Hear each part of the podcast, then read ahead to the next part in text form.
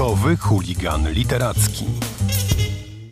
Mariusz Cieślik. Dziś gościem Trójkowego Chuligana Literackiego jest pan Jakub Beczek, autor książki Teraz oto jestem. Edward Stachura we wspomnieniach. Dzień dobry. Dzień dobry.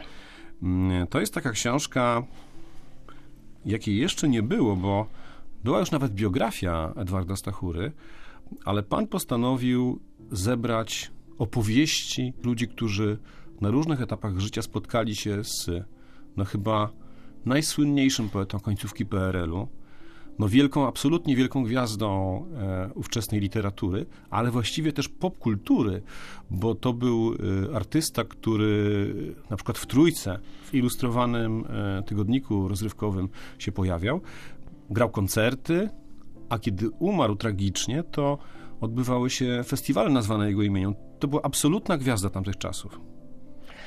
Tak, była to rzeczywiście gwiazda i był to, mówi się, idol, postać kultowa, dzisiaj byśmy powiedzieli, natomiast nikt do tej pory jeszcze nie zebrał świadectw osób, które go pamiętały, znały. Takie wypowiedzi się pojawiały gdzieś tam w prasie, zwłaszcza w latach 80., natomiast ja postanowiłem dotrzeć do nowych osób, a nawet gdy pojawiają się w książce osoby, które już kiedyś o Stachurze mówiły, to ponownie zadałem im pytania o Stachurę, żeby z perspektywy czasu jakoś spróbowały swoją znajomość ze Stachurą przeanalizować i troszeczkę opowiedzieć. No to jest takie na dwóch biegunach właściwie, bo z jednej strony mamy absolutną z kolei gwiazdę aktorską tamtego czasu i do dziś oczywiście gwiazdę, ale w tamtych czasach też gwiazdę popkultury Daniela Olbrychskiego, który okazuje się całkiem dobrze znał Stachurę, tak. A z drugiej strony mamy ludzi zupełnie anonimowych, co na mnie jakoś tak największym zaskoczeniem była opowieść motorniczego tramwaju. Pana, który po prostu miał pecha i najechał na Stachurę pociągiem w Bednarach. Rzeczywiście to był zupełny przypadek akurat. W zasadzie ten wypadek naznaczył trochę też życie pana Henryka Janowskiego, który już nie pracuje oczywiście w swoim zawodzie, ale cały czas wspomina ten moment, kiedy najechał zupełnie przypadkowo jedną z wielkich postaci literatury.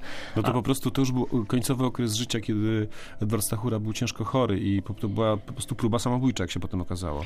Do końca to nie jest wyjaśnione oczywiście, ale rzeczywiście można przypuszczać, że to był jakieś już igranie ze śmiercią, bardzo poważne wtedy, które wtedy się nie udało.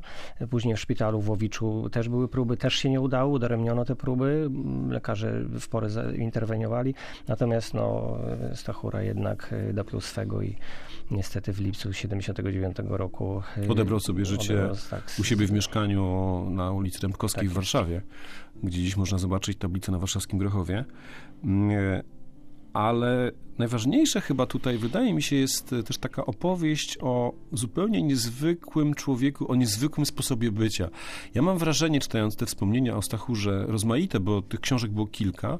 Jak mówię, pańska jest inna, bo to jest jakby narracja jest zawsze taka, nazwijmy to, pierwszoosobowa. Tak.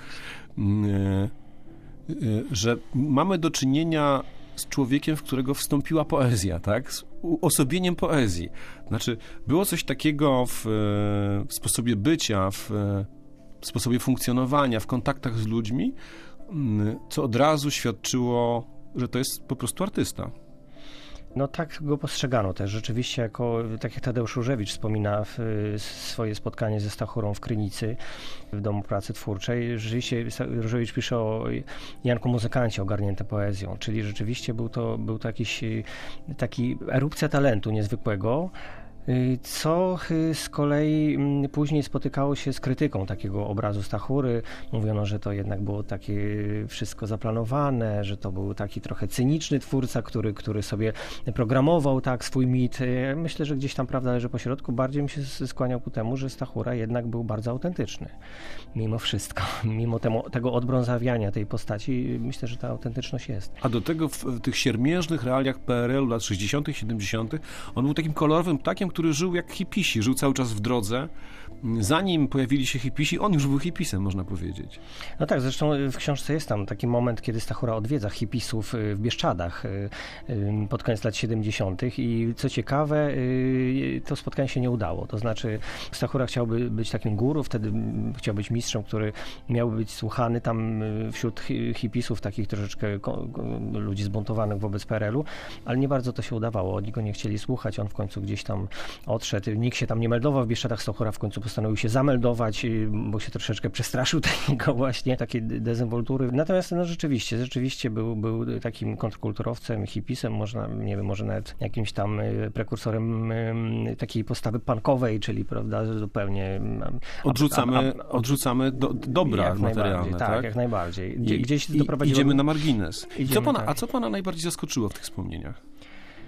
Najbardziej zaskoczyła mnie rzeczywiście taka chyba trochę jednak destrukcja tego mitu. To znaczy te momenty, kiedy Stachura jawi się jako człowiek taki nie do końca poukładany, nieprzewidywalny, kiedy on się na przykład gubi w lesie. Tak? Gdzieś tam mówi znajomym, że on pójdzie do lasu, bo on zna drogę znakomicie, jako taki właśnie Trump, prawda? Czyli on gdzieś tam nie ma kompasu, tylko na jakiś tam mech, słońce i tak dalej. Okazuje się, że gubi, że jest mróz, że Stachura błądzi. Wszyscy po prostu są poważnie przestraszeni. Tam jeszcze się pojawiało małe dziecko, które było na tym spacerze pana Bogdana Lebla, znakomitego twórcy tekstów bluesowych. I rzeczywiście w końcu trafili jakoś tam na drogę, natomiast to pokazuje, że ta intuicja go zawodziła. Myślę, że ten tragiczny koniec też był jakimś takim momentem, kiedy coś go zawiodło jednak. Coś się stało tam złego. A czy ta twórczość dzisiaj, z dzisiejszej perspektywy, tak samo się podoba i tak samo zachwyca jak w tamtych czasach? Gdyby pan nie lubił tej twórczości, to pan tej książki oczywiście nie napisał. No oczywiście jestem z pokolenia... Stachuriat. Może nie do końca Stachuriat, bo nie jeździłem. Rzeczywiście jestem rocznikiem 70 lat, więc jednak na te Stachuriady się nie załapałem, klasyczne. Natomiast jestem zafascynowany postacią. Uważam, że bardzo szeroka jest to postać. Gdzieś tam na linii... Tłumacz, prozaik, zupełnie niezwykłym językiem operujący. Wizyjny bardzo poeta. Oczywiście, bardzo to jest twórczość, która chyba wciąż nie znalazła, wydaje mi się, troszkę nie znalazła swojego interpretatora takiego, na jakiego zasługuje, bo to wszystko wciąż żyje tym mitem dawnym, a mniej się skupia na tych tekstach, które chyba są warte uwagi. To, co do czego się zgadzamy, żegnając się z państwem razem z panem Jakubem Beczkiem, autorem książki Teraz oto jestem, poświęconej biografii Edwarda Stachury. Dziękuję bardzo. Dziękuję.